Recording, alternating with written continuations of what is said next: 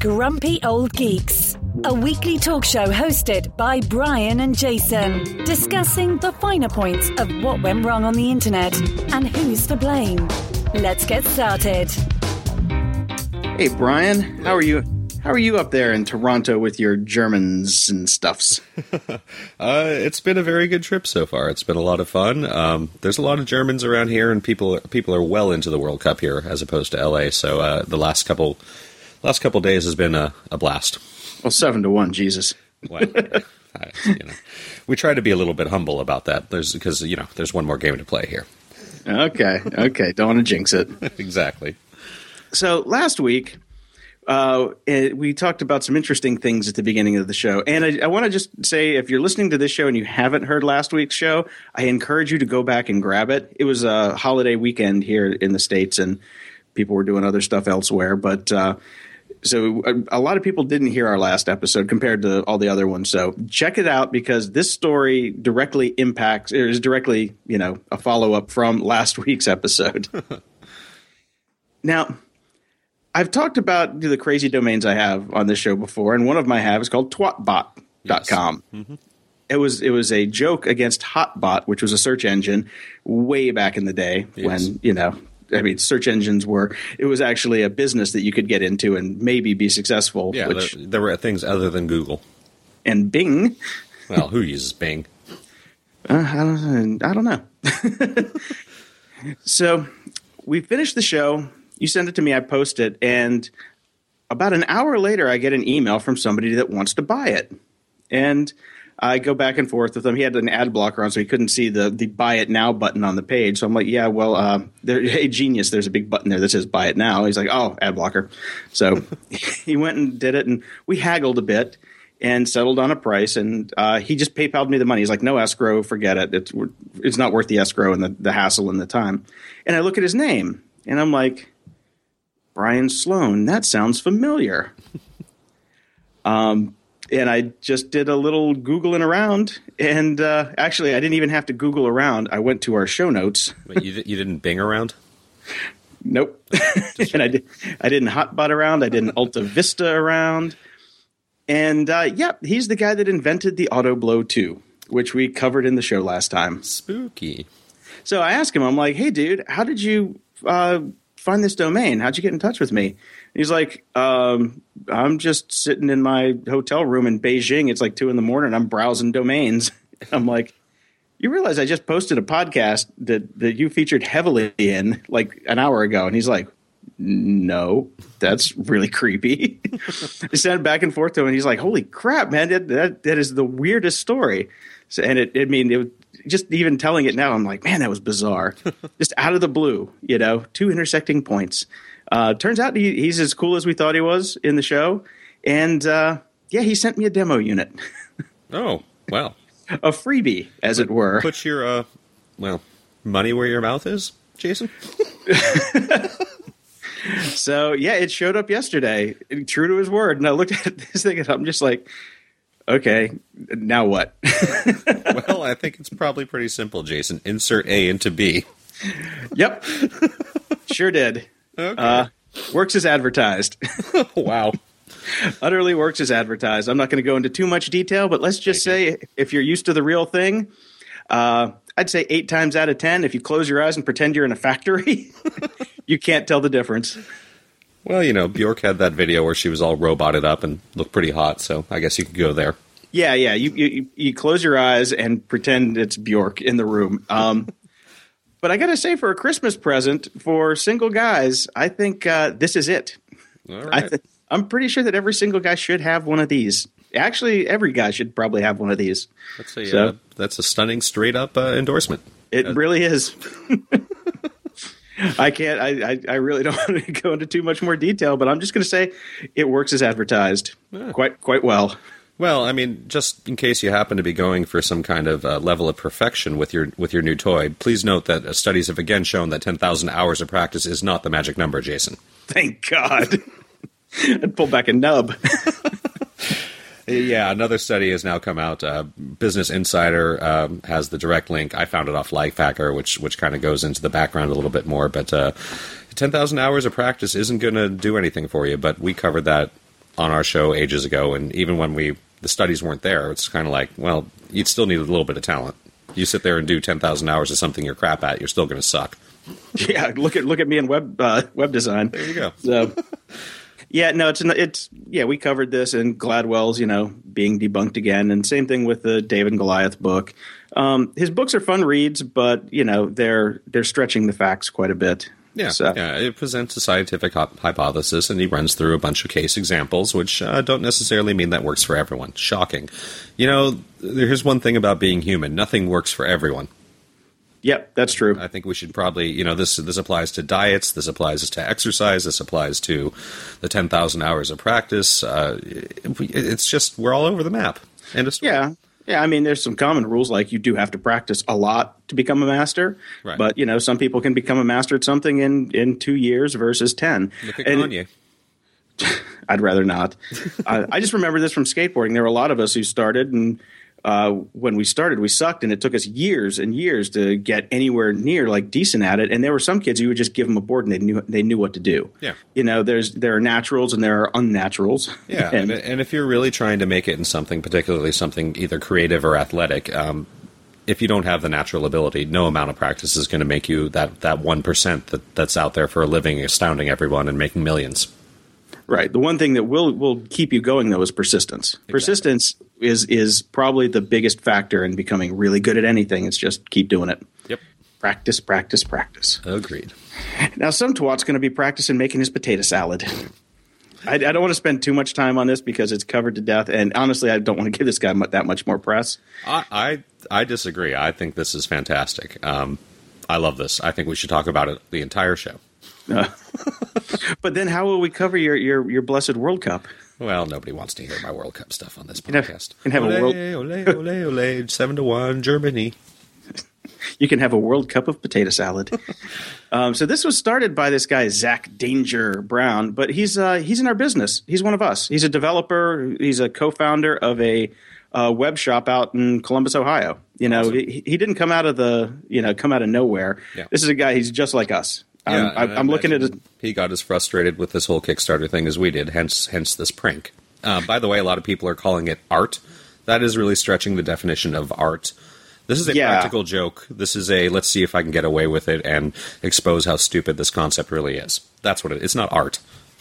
Yeah, the Bob Left Shits, whatever. I can't I can't pronounce his name, so I'm just calling him Left Shits all the Uh, time. that's fine. It's uh, you know you know my feelings on him. He's he's spot on sometimes, but his entire career is based on him extrapolating about shit he knows nothing about. So Yeah, he's kind of like an ignorant troll. Yes. Um, I because I re-signed up. He finally fixed his mailing list so a .me address can be considered a, a proper domain name now.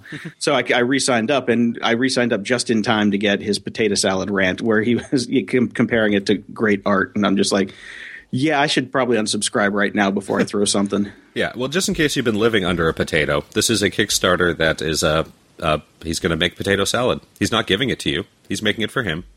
Um, he's going to make a lot of it, uh, depending on how much you. Uh, if you donate up to hundred dollars, he'll try two different recipes. Um, he's working on a new mayonnaise. That's it. That's if you pay even more money. Uh, and he's made uh, he's made almost fifty grand now. Uh, well, no, it says receive a bite of the potato salad for uh, three dollars or more. So I guess that covers postage. Oh, he's going to ship some out now. Okay, yeah. Yeah. Say that. Yeah, he's got all sorts of uh, things, but he's made uh, forty six thousand four hundred and thirty nine dollars off of a uh, goal of ten dollars. So it'll be interesting to see how Kickstarter reacts to this. If they if they actually pull it, uh, I think the press would probably be just all over them for that. But Well, I think at this point they would have pulled it if they were going to, and yeah, they realize that they cannot anymore. That this has Yeah. to, this has to play out as it is, and I'm sure that they will be changing their terms of service shortly thereafter. Yeah, honestly, this can't be good for Kickstarter. It makes them really kind of look foolish. Good. So, um, remember I talked about my Misfit Shine and how I liked uh, the sleep tracking that it did for me? Yes. Yeah, well, it's gone bye bye. Okay. the uh, the chintzy little rubber bracelet that it comes with has the uh, side effect of it just the shine popping out of it randomly. And fortunately, for the most part, it's always popped out in my house. Um, this last one, it popped out while I was on a walk at night with the dog. That's not good. No, it's gone. Hundred bucks down the down the crapper. So on the upside, I get to delete the app.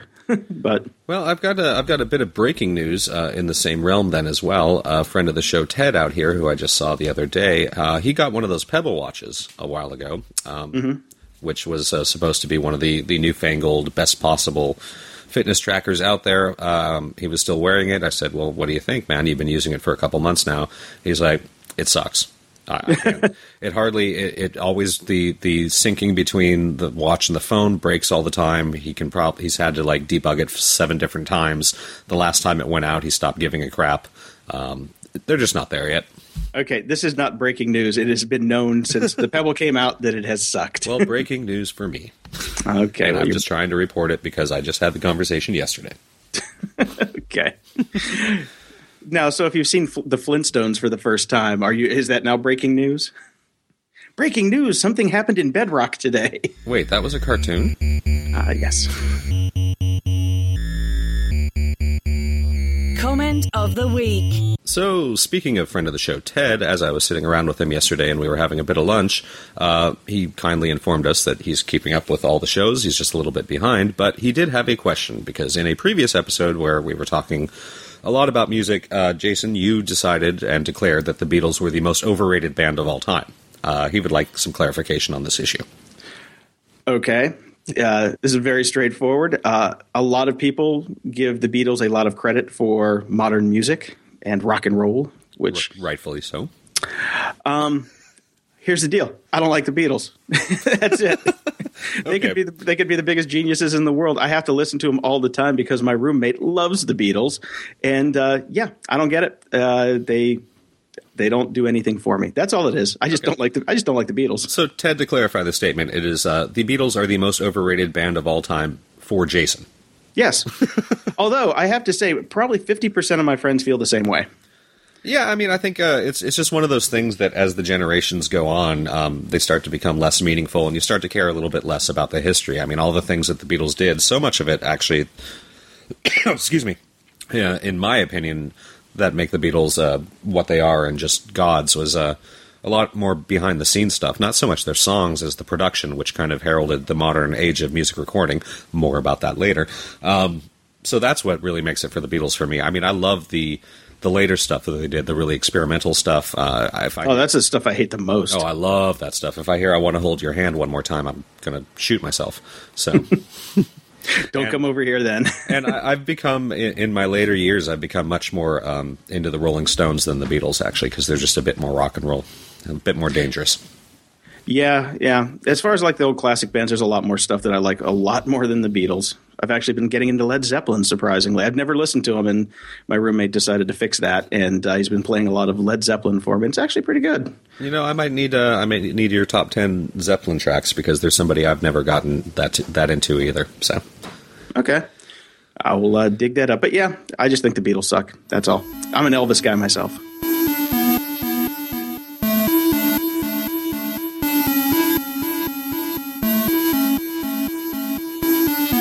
In the news. I don't want to become a sports show, but uh, I am leading with LeBron James, who is all over the news. But uh, Well, th- you're, t- you're not taking a sports tack with him. It's a web. This is a this is a website tack. There, there's a very funny takedown of his website because he did a, I believe either he or his people announced that his choice of whatever crappy overpriced team he's going to go crappily overpricedly paid some crappy game that you only have to watch the last two minutes for. Um, will be announced on his website. So, uh, one of the writers over at Slate uh, went to his website and basically, I love the tagline, which is why it's on our show right now. Uh, LeBron James' website is the HTML apocalypse. Yep. I went and checked out. I read the story, and then I went and checked out the website, and I was amazed that it wasn't Flash. Oh, when I, I- when I first yeah. saw it, I was just like, okay, it's just going to be a Flash monstrosity and whatever. And it's it's HTML, you know, with CSS transitions and the whole nine yards Yeah, animations. modern coding. Yeah, it's just fucking hideous. It's just hideous. now, yeah, I'm someone who uh, uh, basically builds van. I call these vanity sites. Uh, I build vanity sites for a living, but this one is truly revolting. Yeah, they they obviously did not hire anybody with any UX experience whatsoever. I, I don't necessarily agree with that because having been in this process, and when you when you build a vanity website, there is either a massive ego at the helm of it who overrides all of your decisions, or a team, which is even worse. Um, and I wouldn't be surprised whatsoever if whatever firm that built this also has a number of stunning, well done websites, but uh, just got overrode by the the egos involved that know nothing.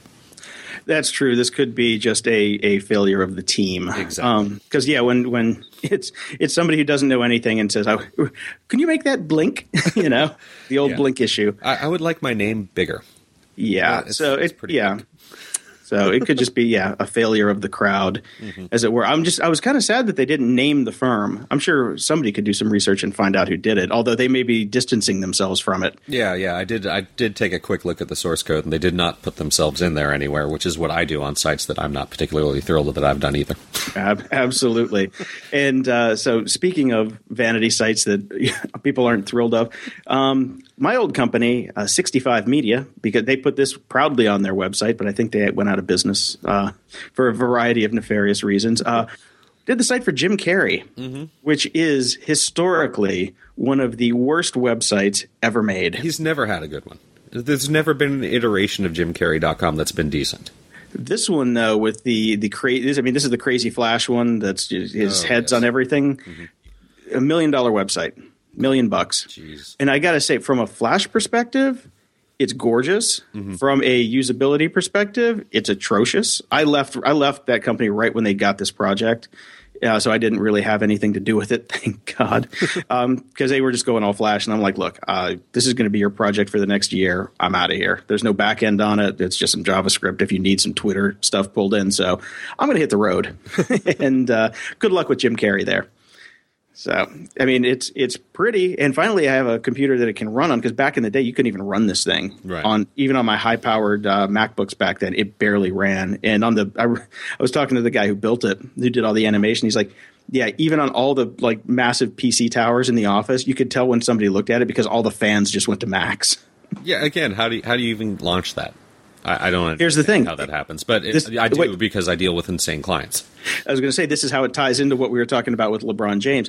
The mind behind that website Mm-hmm. is the person's person whose name is on the front page, and he knew nothing about how the web works or the internet, and he just want that was his vision, Right. And that's what he got. And he got summarily just taken apart in the media when it launched. So I, it, you know, it is a failure sometimes of the talent or the talent's team, not the actual producers of the project. Yeah, that that happens way more often than than you'd like. But, but God bless people having visions.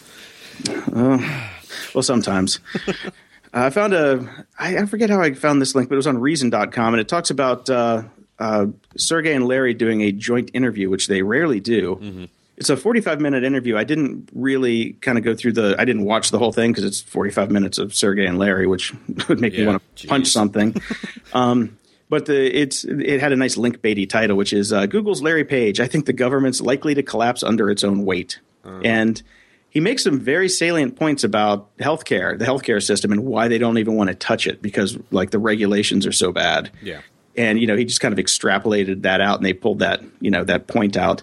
Um, I, I recommend checking out the article. He's got some actually pretty good points, Yeah. and I mean, you a know, lot of it is about you know just how how insane regulations are and government rules and regulations, and and then these companies are all you know they're multinational companies, so they have to deal with every government's rules and regulations, and it just starts to get insane. We've we've built these colossal walls around everything now, and some of them make sense, which is. You know, I don't want to get off on too hypocritical of a rant here, where we get called out for it, because I've spent a lot of time saying that the problem that we have with with uh, with things like Kickstarter and stuff like that is lack of regulation. Um, but Yeah, it seems like there's it seems like there's either no regulation or, or too much. Too much. Yeah, there's, no a, middle there's ground. a sweet spot, and uh, we, we've completely lost control of that. So I don't know. Check it out. It's a good read. But the the best news of the week is Homestar Runner is coming back. Homestar Runner was my favorite thing about the internet about ten years ago. There was And not nothing e- better. Well, and it wasn't even so much Homestar Runner or all the other characters. Strong it's a it's about Strong Bad. Check into email. that was it. Yeah, that's Yeah. very true. It's all Strong Bad. Yeah, I couldn't care less about any of his other characters at all. The only other, the only time that those characters were funny was when they were in a strong bad piece. Yeah, you know. I mean, talk about too soon because if this guy would have done this stuff, you know, four or five years ago, Strong Bad would have its own TV show. yeah, there'd be movies. There'd yeah, be- he he missed the sweet spot yeah. of mm-hmm. ever the entire explosion. He was there too early, mm-hmm. and he might even be coming back too late. Yeah, I think so uh, too. Because I mean, you know, there would have been strong bad like like you walk into a store now and there's Angry Bird stuff everywhere. There would have been strong bad stuff right next to it if it, if his timing would have been a bit better, or if he would have kept with it just a little bit longer. Yeah, this kind of reminds me of Ze Frank because Ze Frank had the show, which was his year long project, mm-hmm. and it made him just massively famous to nerds on the internet. And then he took a break from it because it was so much work and took too long of a break. And he, he came back and he kickstarted his comeback, but it wasn't it wasn't what it once was. Yeah. You know, just uh, from getting an audience standpoint, and still until he started doing those facts about videos, which is basically all it is now. you know, curious facts about the you know some kind of owl or whatever. Those things are getting in the you know tens of millions of hits, and and he made a Friskies commercial based on some of the stuff. I mean, he's he's making his way back, but he could have been, you know, a household name years before if he wouldn't have taken that break. Yeah, exactly. I so ho- hopefully, hopefully, Homestar Runner guy here is going to be able to pull it out. You know, um, as it were. Yeah. Yeah. hey. so, yeah. Yeah. Yeah. So I'm going to briefly go back to soccer, but but in a different way as well. Uh, this is from the Take That Jesus Faults, which is a segment that I lobbied to have on our show, but when then we decided, yeah, some people out there like the God and stuff, so we didn't do that. But uh, there's a great article on Slate. It's actually a pretty much basic kind of just general run through of the demolition that Germany did against Brazil, uh, the seven to one game that was uh, just a few days ago that caused me to basically collapse in a beer stained apoplectic fit of joy.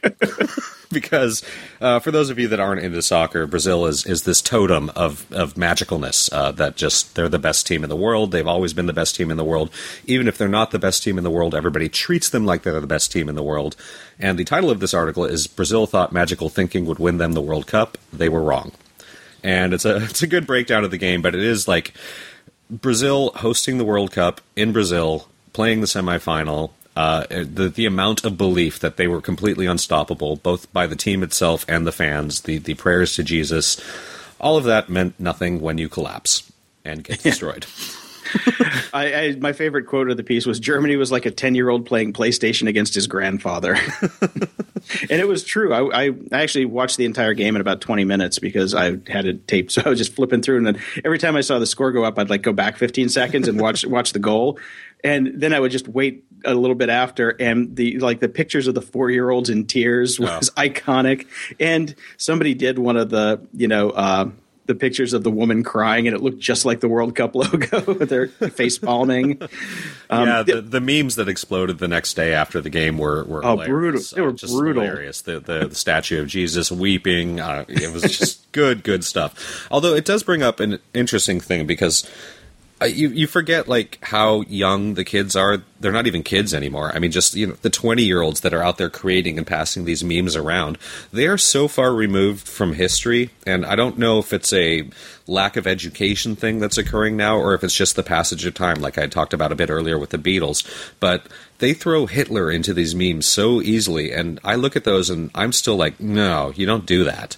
Yeah, little little. yeah, well, too it's, soon. It's, well, here's the thing: it's never going to be you know well, late enough. I just stay I away. I think it is now because they just they don't they don't it's so removed from their life now. It's so like far in the past for them that it's just a thing that they can play with. And we've all laughed at the various uh, what's that movie that they well, take the, the hitler bit from and they, yeah downfall L, the, you know la freeways and uh, yeah ang- the whole angry hitler thing was was such a meme for so long. The movie was downfall i believe yeah. uh, which i've still never seen. It's been in my netflix queue since the meme started but yeah, I mean Hitler is. I mean, what, what's the uh, you know any sufficiently long argue, argue on the internet will eventually get to Hitler or whatever it was. Yeah, you know, very true. I think Godwin's law, I believe it is, but yeah. uh, still, it's yeah they, they go to Hitler pretty quick. Well, and and I mean you, have got Germany, so it's an open it's it's an open yeah, invitation. Know, kind of an open invitation, but uh, specifically that that quote that you like so much, Germany was like a ten year old playing PlayStation against his grandfather. Uh, they put an image of Hitler sitting with a PlayStation controller in his hand.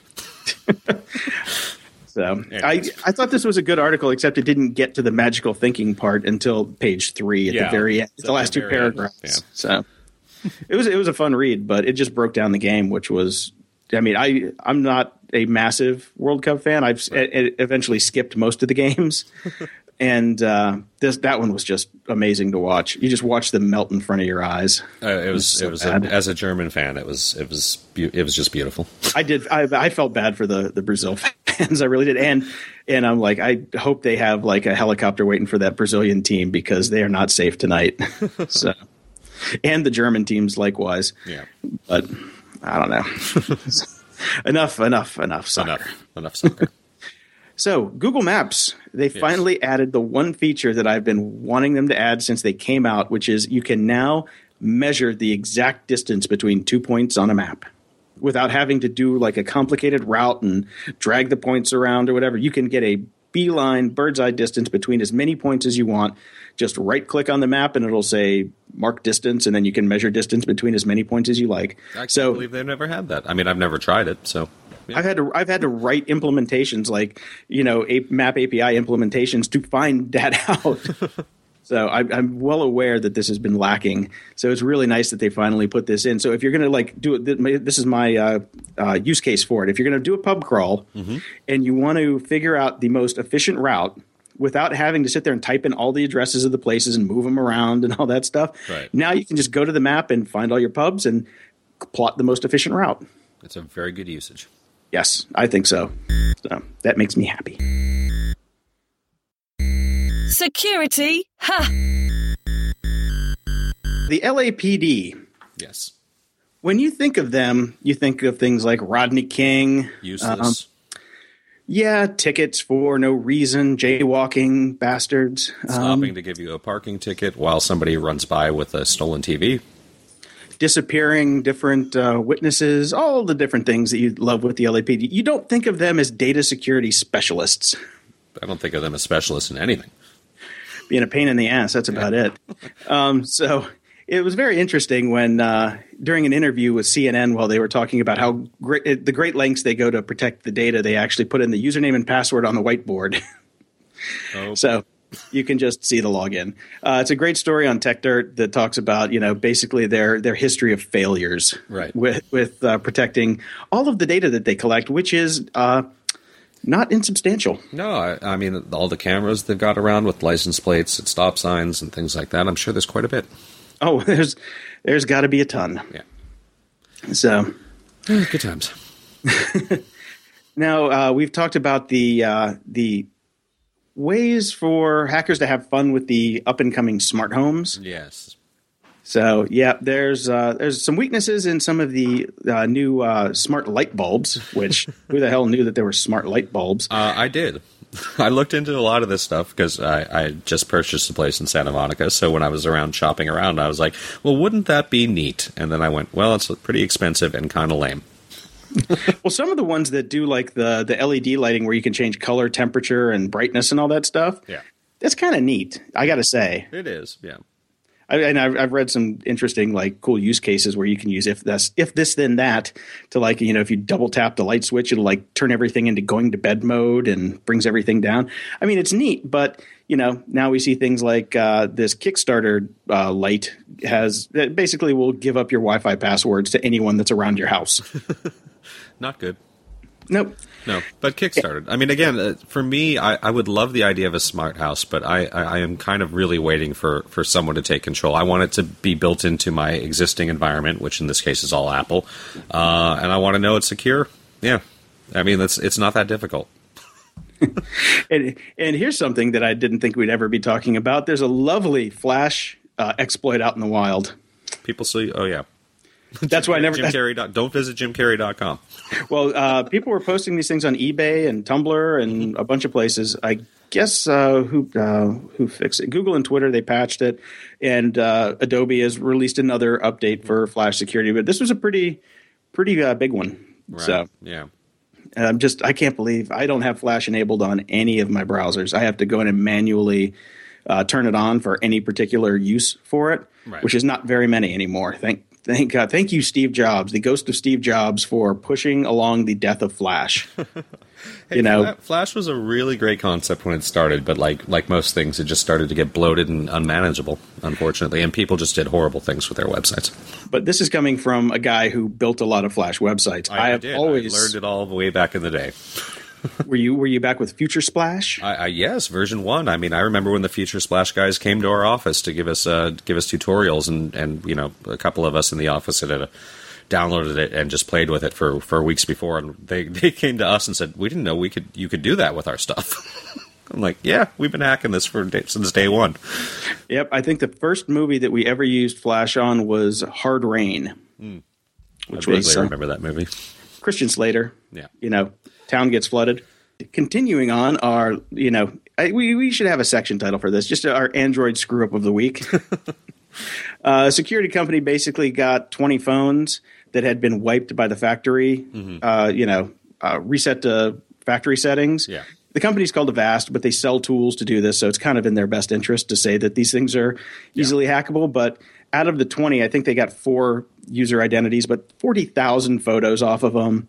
But they could find out who the people were from the data that they got off of them. Yeah, that's not good. But I mean, I again, it's. I think it's just because you and I have been in this in this sphere for so long. It's. I would never assume that a factory reset's going to take care of anything. What other choice do you have with a phone, though? I I mean, don't really have much of a choice to a phone. I mean, other than you know the big magnet, uh, that doesn't even work because they use flash drives. Um, I don't know what you would do with a phone. I, I've never even gotten rid of mine. I have a box in my house that has my old phones because I'm too paranoid just to get rid of them. well, I mean, it's the smartphone thing. With with all my Apple stuff, I keep them just for nostalgia. Uh, but the I have um, no nostalgia. the the Apple ones have always been pretty good about killing your data. Now, like when you when you kick it, they like take off the encryption key, which all of your user data is encrypted with. Yeah. So even if they they can pull the data off the drive, it's all encrypted and the key is gone. Yeah. So. And the old ones used to do the the old you know security arrays with overwriting the data with ones and zeros like random ones and zeros Yeah. To to basically kill any recovery attempt. I'm sure they didn't do a 128 you know pass wipe like you like you know the CIA would do, but Right. better something's better than nothing. Yeah. I just usually take the big hammer to drives. Uh, drill, take yeah, a drill. drill. Yeah, that's what I didn't have a drill before, and I was getting rid of some really old drives. But then again, it was just work stuff, so I didn't care too much. But yeah, I just smashed the crap out of them until you could hear the rattling. Yeah, that works too. Yeah. Sometimes. Yeah, I mean, you've got to be, uh, you know, you've got to be pretty into trying to get the data off that drive to to do it at that point. It sure could be done, but uh, hey, you get to see all my old Flash source code. Ooh, Exciting. and oh, maybe not. No, no, not very exciting. Uh, so I have a double whammy from Cory Doctorow over at uh, who writes a lot on Boing Boing. Um, the first one, big data should not be a faith-based initiative, which is an interesting little article about sensitive per- personal information and how it can be removed responsibly from big data, which a lot of people are saying you can do, and computer scientists are pretty much saying that's impossible. Well, look at what we talked about before with all the search records. That you know, a couple million search records. You, these people were back. It was anonymized. They were backtraced within you know m- hours, if not minutes, of the data being released.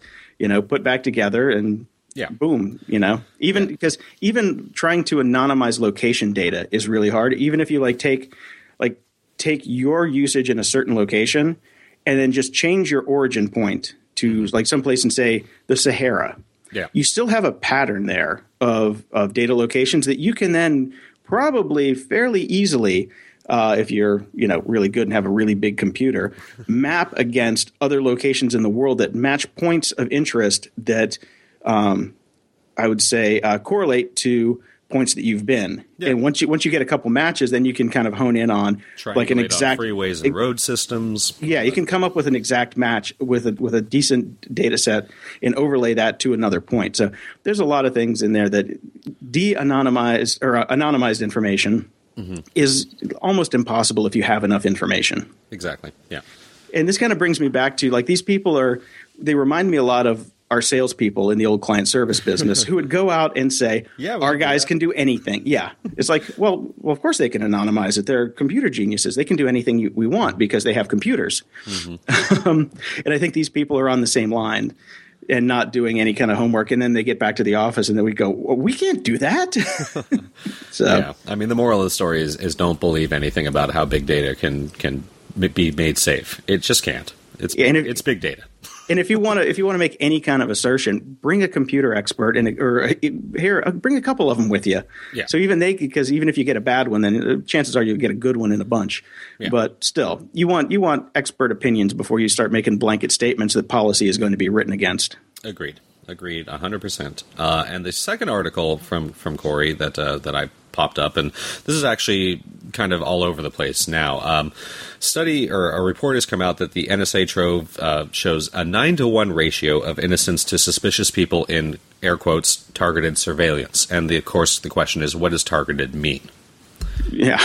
Yeah, and uh, that's what the article gets into. And I'm kind of on the fence on this. I mean, obviously, I expect, I, I want our government to be doing surveillance like this, and I expect that there's going to be a lot of false positives. Of course, you're going to be looking at people that are connected to other people, and they're going to be completely 100% innocent. Uh, the ratio feels a little bit high to me. Something does feel a little bit wrong, and as I read through the article, the, the concept of targeted that they're using isn't necessarily the same one that I would use, but. Um, I don't know. I'm, I'm like I said, I'm on the fence with this. I expect this to happen. I kind of want it to happen. I'm just not sure about uh, how high it's getting.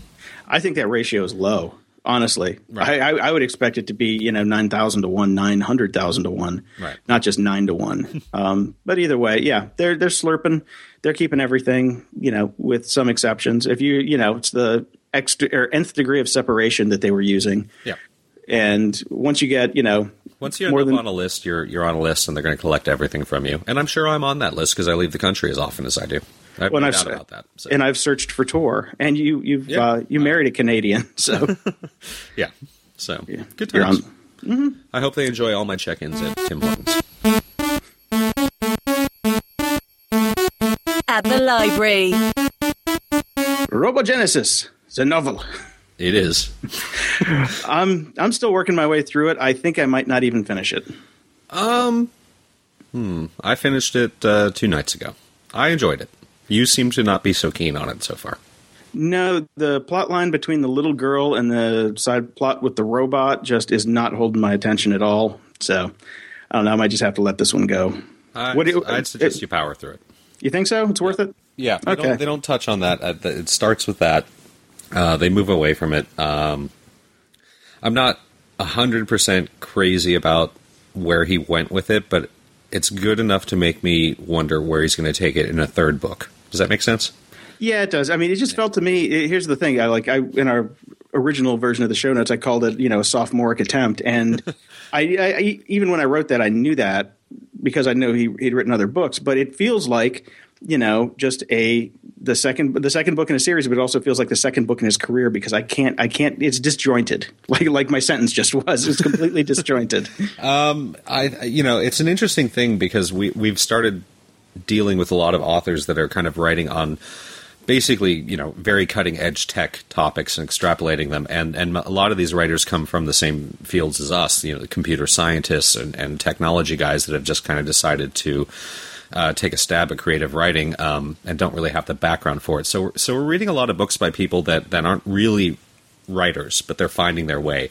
Uh, I think the problem that, that uh, Daniel H. Wilson, the guy that, that wrote this book, is having is that his first book, well, not his first book, but the, the first book in the series, what was it called? Robo Robo Robopocalypse Robopocalypse. was so strong. Um, but it's a bit of a it's it, it was hard for it not to be because that was basically a straightforward war novel, and in this he's trying to bring in kind of bigger concepts.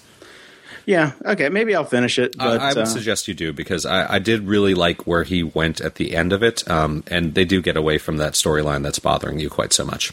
Okay, good. Hopefully, I'm getting close to that. So I, I still recommend both, and uh, I'm definitely looking forward to. Uh, there's no doubt in my mind there's going to be a third, and I want to see where he takes it because he ended on a kind of grand concept of what could happen, which I, Okay. which I like. Um, because I finished it and I just um, I tear through authors. I I went back to go read his sophomore effort, uh, which is called Amped. Um, I've just begun it. Um, I may be five six chapters in so far, and it is definitely the writing is is much worse. He's he's learned quite a bit, uh, but again, it's he's got he's got some great big concepts, and I like the big concept of this book as well. So, um, as of right now, I would say you know if you if you've read both both of his books and uh, and are kind of liking where he goes with them, go back and get this one. But I'll have more on this one next week. Excellent, excellent. And I would like to uh, point out that uh, one of the, the best people in in this genre, who was basically an IT guy who moved into creative writing, is Daniel Suarez, who we've talked about Yes. ad nauseum. And I found out one of my friends who read Robopocalypse had not read Daemon and Freedom TM, which is just a travesty. So Yeah, those are probably the, the best books in these kind of uh, geeky guys going off to become creative uh, creative guys. genre. Yeah. yeah, and that one is more like something that actually could happen if Google, you know, was is, a, is a, it, it might be Google in 10 years. It, you it know. could very easily be. And I wouldn't even say ten. I'd say five. yeah, now that they have all the uh, the military robotics companies, it, it's even closer for Daemon for sure. Agreed. Software, apps, and gadgets. I found uh, a, a link on Fastco Labs, a little article about the music industry's next big disruption. Uh, is in it says why the title is why the music industry's next big disruption is in the recording studio. So that obviously caught my attention right away, and I was like, recording studio, people still use those uh, because that, in my opinion, that that entire industry has already been disrupted. We've seen them shut down left, right, and center because everybody is just doing their stuff on their laptop in their home with some acoustic tiling. Uh, unless you're doing big drums anymore or you're a big, crazy, huge rock band with lots of money, nobody's in the recording studio anymore. But then I read a little bit further, and what they're actually talking about is uh, this is a new music creation software system. Uh, they're not calling it just software, it's a system, and it's called uh, Lander, which is a horrible name, L A N D R. Uh, and it's an online system where they are basically crunching big data on music, because music is basically just math at the end of the day. Um, this is basically targeting uh, music engineers, those those geeky little beloved guys with big beards that sit in the studio and uh, basically take all your tracks and kind of mix them and, and put little effects on them to make them sound good or whatever. At the end of the day, uh, different genres of music is just big data. It's it's algorithms. Um, that the that these guys just learn over the years. Uh, you know, a rock song is going to have certain frequencies and certain instruments highlighted, and other ones are going to be brought back in the mix a little bit more. That's that's the genre of rock. Country music slightly different. R and B slightly different again. It's it's just big data being applied to kind of these types of sounds. Now, obviously, if if you're a Radiohead and you're doing crazy experimental stuff that's or the Beatles back in the day. Hence my love of the Beatles to do a callback to that. Um, they did really weird, interesting things that were not the norm, which made them stand out. But if you're just if you're say I don't want to. Oh, what the hell? I don't like country music, anyways. I'll just say some names. You know, if you're Brad Paisley, 99% of the time, your songs have a very specific set of things applied to them in the studio. This entire system basically is automated getting rid of the engineer. It just uses big data and algorithms to apply. So instead of hiring an engineer, you record all your tracks, you upload it to the system, and boom, it gives you a professionally mixed result. No engineer required. So it's kind of like presets in Photoshop. Exactly. It's applying a set of different presets. So it'll analyze your track, figure out what kind of sound it is, and apply the presets it thinks best. You get a certain level of tweaking involved, but basically it's just gotten rid of the entire engineering process. Okay. So more people out of a job. well, we'll see. We'll see if it works. Uh, uh, but again, it, it it does come down to the creative aspect. Now, if you're super creative, and some of the engineers uh, I've worked with in the past are, are just are they might as well be a band member. They're that creative with the sound in general. So this is obviously in its infancy. But say you know, say you're you're you're you've got kids. They're they're like 13, 14 years old, and they're recording you know in your garage all the time and, and practicing and. They can't hire an engineer, but the service will probably be relatively cheap. You want to put together a little a little album for them. Boom, record them up, throw it up there. Bob's your uncle. You got something mixed. Add your Ramones filter, and you're on your Yeah, way. drop the Ramones filter. You're ready to go. You know, yeah, like when you're talking about the people who are creative uh, in a certain way, all I can think of is Steve Albini. Yeah, You know, exactly. Yeah. he's. I don't think he's going to be out of a job for this. But he's Like, al- he's always been a bit more than an engineer. He's he's that nebulous producer slash engineer region where, where all the good engineers actually are. You know, people like uh, the garbage guy. Um, gosh, why can't I remember his name right now? Beardy guy from Garbage who produced uh, the other Nirvana album. So uh, uh, guys like that are just um, they're they're geniuses in the studio. But for your bog standard engineering purposes, and all you crazy engineers out there, don't write me. I know, I know it's way more than just pushing buttons and levers and applying different algorithms. But again, basic entry level, serviceable, and it was only a matter of time. It is just math. So uh, yeah, I, I'm, I'd be interested to hear you know I- I hear how it works. Try it out, actually. So. Well, yeah, give it a shot. You've got enough tracks where you could Well, probably got- just yeah, I've got some of my old Among Us stuff that's all just in its basic tracks, uh, pre-mixed format, and I've got the our good, really good friend uh, did the engineering job on it. So I'd love to throw this up there and just see what they come up with and do uh, do A/B comparisons. yeah. If you can do an A/B test and bring that on the show, that would be kind of fun, actually. Yeah, I'll look into doing that. So my my software pick of the week is a free little tool called uh, Disk Maker. It's it was originally Lion Disk Maker because it started with OS X Lion. it's been around that long. Your software after a specific OS.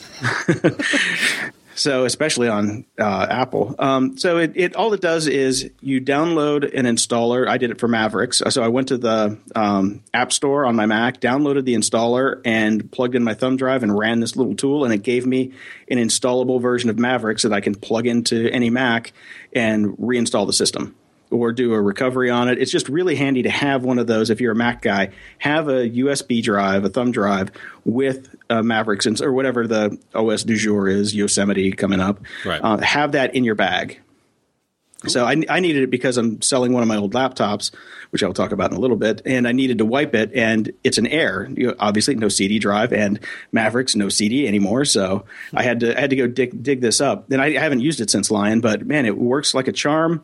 Free is the best price, and Bob's your uncle. You just need at least an eight gig thumb drive. Okay. So check it out if you've got a Mac and you're ever on the road. Get one of these and just stick it in your bag because it will, at some point when you most need it, come in handy. I think I'm going to have to do that. I do not have that ready to go now that I am using my Mac for every time I travel. You were the one person I was thinking of when I was putting this in the show notes. Okay, I'm downloading it now. Media Candy. This one is for the all the uh, Star Trek geeks out there, and I imagine that's almost all of us. Uh, Slate has this thing called Quora, where people kind of it- it's kind of more like a, an edited version of Reddit. Uh, people put in their questions, a lot of Well, people talk about it. Okay, real quick. Slate does not have Quora. Quora is a standalone company. Okay, well they bring in whatever. So. Yeah, Quora, Quora was founded by some guys from Facebook. It's got a couple hundred million in funding. It's a big, it's a big deal on its own. But this is a question from Quora. Yeah, they, they, they do this series where they basically end up taking questions from Quora, and then they do they find a guy that actually knows something about the stuff, and then they write a real professional article about the question. Uh, That's pretty cool, actually. I yeah. like that. Yeah, so it's really cool. So uh, this is uh, why did Starfleet allow families aboard the Enterprise in Star Trek: The Next Generation? Uh, it's a fun little read. I don't necessarily agree entirely with his premise on on the answer, but what I found really interesting was the behind the scenes that that happened there, the battle between Roddenberry's original vision and Berman and the guys that took it over. So interesting stuff. I will have to read this because I, I remember in the first episode of Next Gen where there uh, was it Farpoint Station Yeah. uh, where Picard is actually talking about families on the Enterprise, and I think he's talking to he's either talking to uh, Troi or the Doctor about it as they're walking through the halls, explaining the new the new Enterprise. Yeah. So Exactly. but- I mean, a lot of it was Roddenberry's big vision of what what the Federation was going to be at that point, so far removed from Kirk and, and the warships, and uh, then the quick realization that that wouldn't necessarily make for a great TV show if they were just peaceful and going around. So uh, Berman and Braga changed it drastically, quickly. yeah, Rick Berman, man, he was he, between know, Berman. Uh, yeah, I could I, I could go anyway with uh, Berman and Braga. We had to deal with them a lot at uh, Paramount back in the day because I had my stint with the Star Trek folks. Exactly. Yes. But yeah, the um, I got to say though, if you're ever in the mood to binge something, Mm-hmm. Deep Space Nine is still my favorite of all the TV reboots. I love Deep Space Nine. I still love Next Generation, but I basically loved all of them. So um, the the probably the weakest for me was Enterprise, the last one. yeah, I, but, uh, I watched three episodes of that and I was done. I still made my way all the way through it, but it was all right.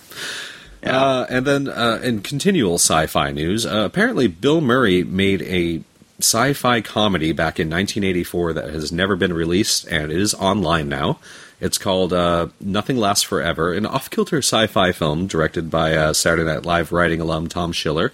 Never released, uh, but it is up and online and available to watch. And apparently, he plays some sort of uh, conductor of a bus that's going to the moon. Did you watch it? You said you haven't watched it yet? No, I just found this last night, so I figure I'm gonna. This is in my queue of things to watch. It's uh, done in black and white, and who the hell knows? It should be interesting. Oh, I'm definitely gonna gonna pick that up and check it out. Yeah. I'm, I'm guessing it's on YouTube Of course, it's on the tube of the U. where everything is. Yes. So, a while ago, I saw a trailer for this movie called Transcendence with Johnny Depp and Morgan Freeman and a pretty good cast. And I, lo- I saw it and I'm like, man, I want to see that movie. And now I finally can. So I did. um, Yeah, that was on and gone in theaters really quick. I remember seeing the trailers for it, going, "This is definitely something I'm going to watch," and never did. And it's one of those movies, the, it's got a 6.4 on IMDb, which it generally isn't that spot on. It's usually a little low for me. And yeah, I think it is on this one. I give it like a seven and a half.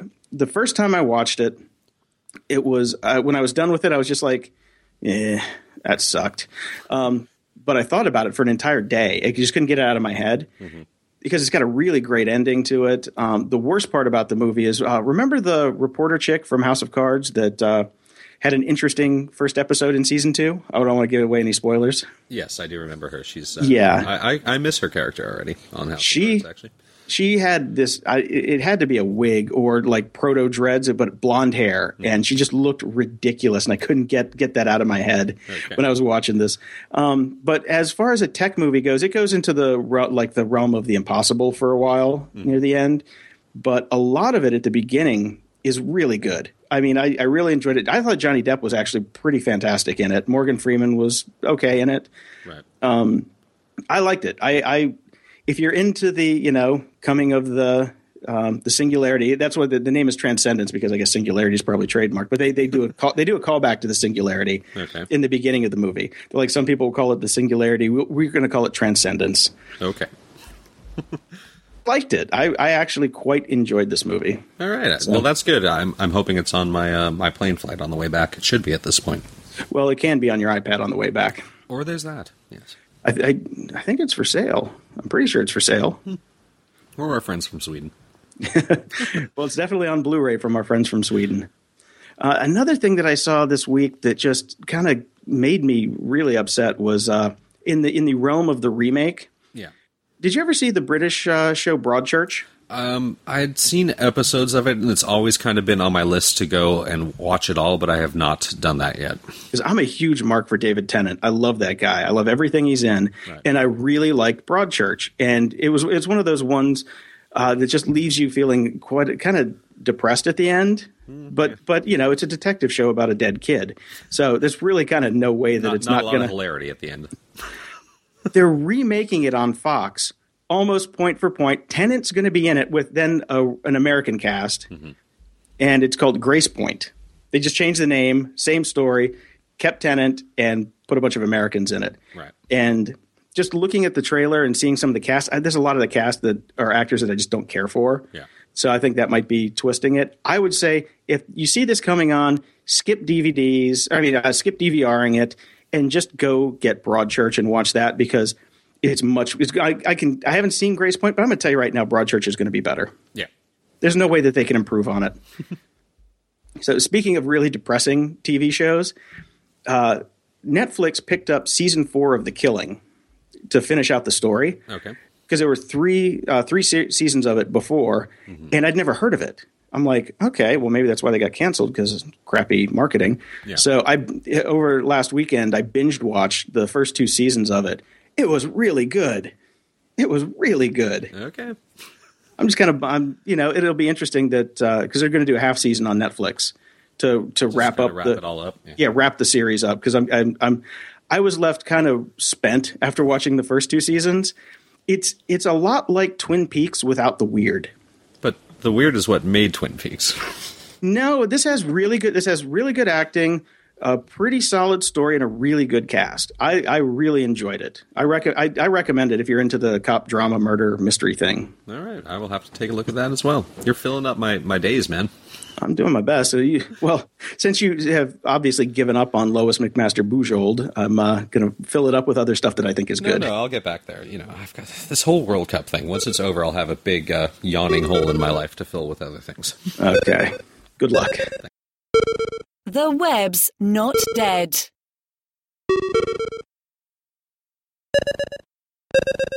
In the listicle of the week category, I found this one this morning. Uh, uh, my friend posted on Facebook called 35 Genius Travel Tips That Will Change Your Life Forever. Yes. It's actually a really good list because I would say 21 of those I know and use. Uh, I use quite a lot of these as well. Some of these I'm, I'm well, I didn't know, but I'm not very surprised by. Number one is is pretty genius.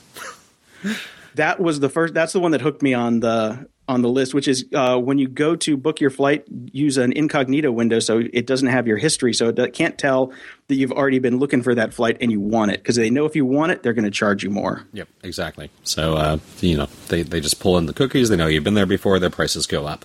Uh, number two, keep loose chargers and cables organized with a glasses case. Been doing this for years. It's genius.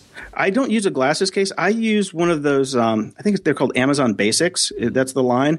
They've got a great case uh, line over at Amazon. Uh, my roommate has a camera backpack by them. It's fantastic, but I got a little, or it's actually not little. It's pretty decent size because it holds a a uh, USB drive, but it holds all my cables and everything. It's hard cased, yeah. and it's just for cables for cable management, and it's great. And it was like 12, 13 bucks. I'll try and dig it up and put it in the show notes. Yeah. Um, but in a pinch of glasses case works great too. Yeah, it works great. Uh, number eight blew my mind. I mean, I never personally forget my wall plugs for my, for my chargers or things like that. But if you ever do, almost every TV in a hotel room at this point has a USB slot. You can use that to charge back up.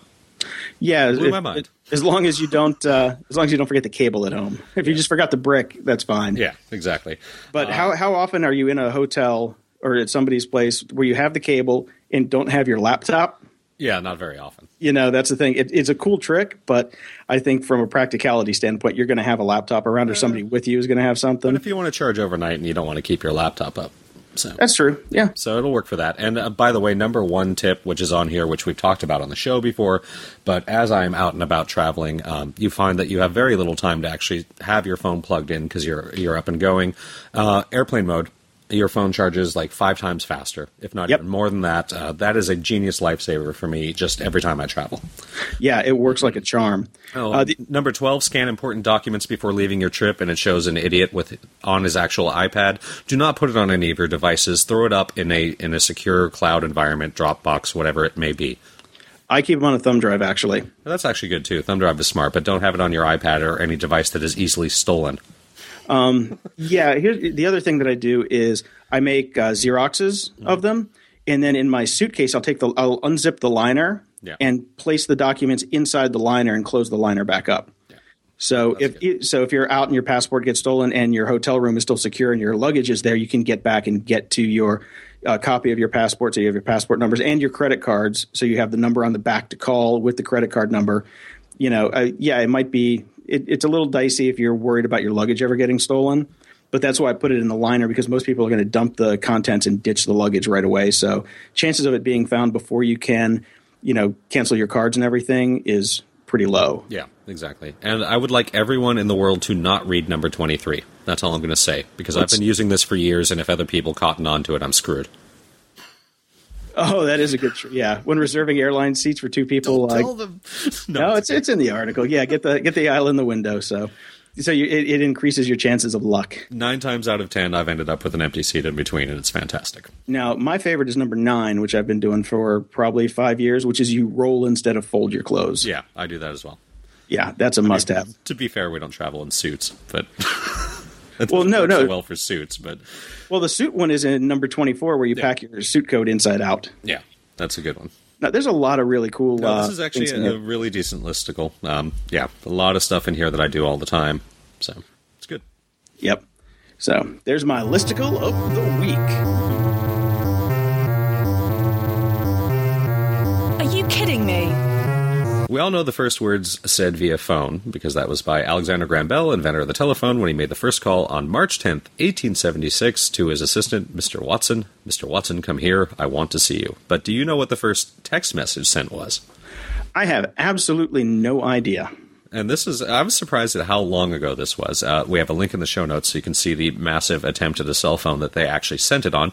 Uh, and since I'm in Canada, this is appropriate. On December 3rd, 1992, Canadian test engineer Neil Papworth sent a text from one of Vodafone's massive computers to Richard Jarvis, a Vodafone director, and the very first ever text message said "Merry Christmas." They have Christmas in Canada. They do. And of okay. course, we all know what the first ever Snapchat sent was. It was a dick. No, it's a dicky. It's a dicky. Come on, man. You gotta use our gotta use our show jargon here. It's a dicky. It's a dicky. uh, so my, my, this one this week for me is just a little bit, uh, let's say, stupid. and it's it's making the rounds. It's the rocket skates that let you strap these hideous contraptions on and get up to 12 miles an hour. Even though none of them go for more than an hour, so you can't even get 12 miles out of it. they um, they look really, really stupid. They look stupid. It, it, they yeah. What was that Xanadu or something like that? Especially they they got these incredibly good looking models to wear these things in outrageous outfits and um, shoot around in them. I, this is dumb. This is as dumb. This is dumber than the Segway, which was pretty dumb to begin with. Um, this is dumber than the the uh, you know the uh, gas powered bicycles that we see particularly a lot in Venice and Santa Monica. Um, isn't aren't we get, aren't we getting fatter as a nation? Uh, pretty much, yeah. So if we don't need to get somewhere in an actual car, which is far away, and need to you know put things in said car and go back, shouldn't we either be walking or regular biking and not using all these powered things to get us these short distances at very slow speeds? I believe you are correct, sir. Okay, just checking. So I know one person that will probably get these, and uh, that's Tantek Celik, the one of the uh, founders behind Microformats, and he actually wrote Internet Explorer for Mac, an entire version, like basically by himself. Smart guy. Uh, I used to know him up in. In the old San Francisco, and remember those kids' shoes that you would like click and roller skates would pop out of the bottom? Yes, yes. Those are actually, you know, for kids, that's pretty cool. Yeah, he was a thirty-some-year-old grown-ass man, and he would zip around with those things. So I, I think, I think this. Hopefully, he's changed his ways now that he's a fitness guru. But um, yeah, I think this might be up his alley. They look, uh, they look like they'd fit. so, but yeah, man, uh, what, a, what. A, they, you'd think they would have learned from the regulations that Segway had to go through, where you can't ride them on the sidewalk. So somebody will complain and say, "Yeah, you can't ride these because because they're powered and they don't have brakes." So I guess the brake is you start walking on your tippy toes. Well, yeah, then you get in a bike lane, but you can only go 12 miles an hour, so you're going to be slowing down all us bikers. Get out of Yeah, the way. don't fund this. No. That's a new segment. Don't fund Don't this. fund this. well, we should have done that. Closing shoutouts. I want to give a shout out to a friend of the show, Ted, who's already been mentioned twice, and he gets his gets his hat trick today. Uh, he's the Willy Wonka of Reed's Chocolates, which I'm about to go eat a big, huge pile of. Uh, Reed'sChocolates.com. Check it out. They do amazing, amazing, tasty stuff. and that would be Reed chocolate. Oh, Reed not, not, chocolates. not Reeds. Sorry, my bad. And uh, to Miroslav Klose on taking the all-time World Cup goal-scoring crown away from Ronaldo, the Brazilian, in Brazil against Brazil. Go Germany. Viva Deutschland. So my my anti shout out this week is don't jinx yourself when you think you have new business and start talking about it and living life like the business has already arrived. One should wait until the checks show up. Yeah, or at least the contract is signed. Yeah. I made a terminal error this week, at least terminal to my finances.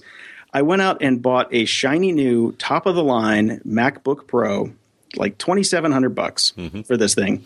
It is hands down the best computer I've ever owned.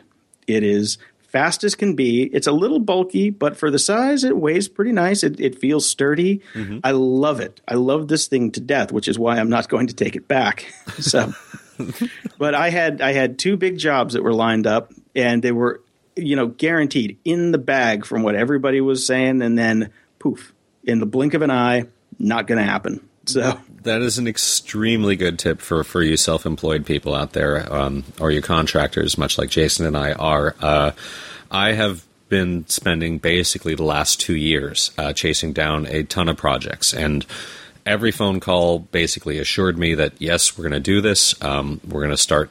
We're we're ready to go. We'll, we'll we'll we'll talk next week. We'll touch base. Let's do lunch. Um, and it, you know, the job just doesn't come, and, and you really have to be careful with your finances and plan accordingly for such things, and, and not do what Jason just did. Um, you know, like I said, the last two years has been us chasing my, me and my company just chasing after these gigs that were 100% in the bag, and they still haven't shown up. Um, thankfully, they're finally starting to come together now, so I can go buy a nice new Mac, but uh, you got to be Yeah. careful. I mean, this is ancient wisdom. Don't count your chickens before they hatch. I did not. So But take to be fair, take it. Jason, you, you buy any new Mac thing that comes out anyways, regardless. I mean, I well, I was. uh, Here's the deal. My mom bought a bunch of Apple stock, and now she wants an Apple. So, or a Mac, but she wants. And she says she wants an Apple. I'm like, you want a Mac. Uh, so, I was, but she was this whole thing kind of this whole thing kind of played into it because I have to go back there this weekend to bury my grandmother, so I'm going back to Pittsburgh, and I'm thinking, oh, I'll just take my air with me, and then I got this business coming in, so it should all come together in one giant ball of happiness, and everybody walks away happy. Well, yeah, that's how it goes. yeah, so uh, kids, if you have a business, wait till the checks clear, and then then still wait some more Yeah. before you do anything stupid. That's all I got to say. Good call, Jason. Thanks. Appreciate it. Got any work for me? Not at the moment. Got a, got a couch I can crash on? no. Uh, Some friends. I I'll know, see. Okay, let's wrap it up. All right. Anyways, um, well, I uh, hope you have a decent travel. Um, I'm sorry about the circumstances, but uh, you will have a fi- shiny new Mac to play around with for a bit, so that'll be fun. It is fun. It is fun until I break down in a wall of tears. Way to end on a high note. Wait, we're, we are the grumpy old geeks. What the hell? That is very true.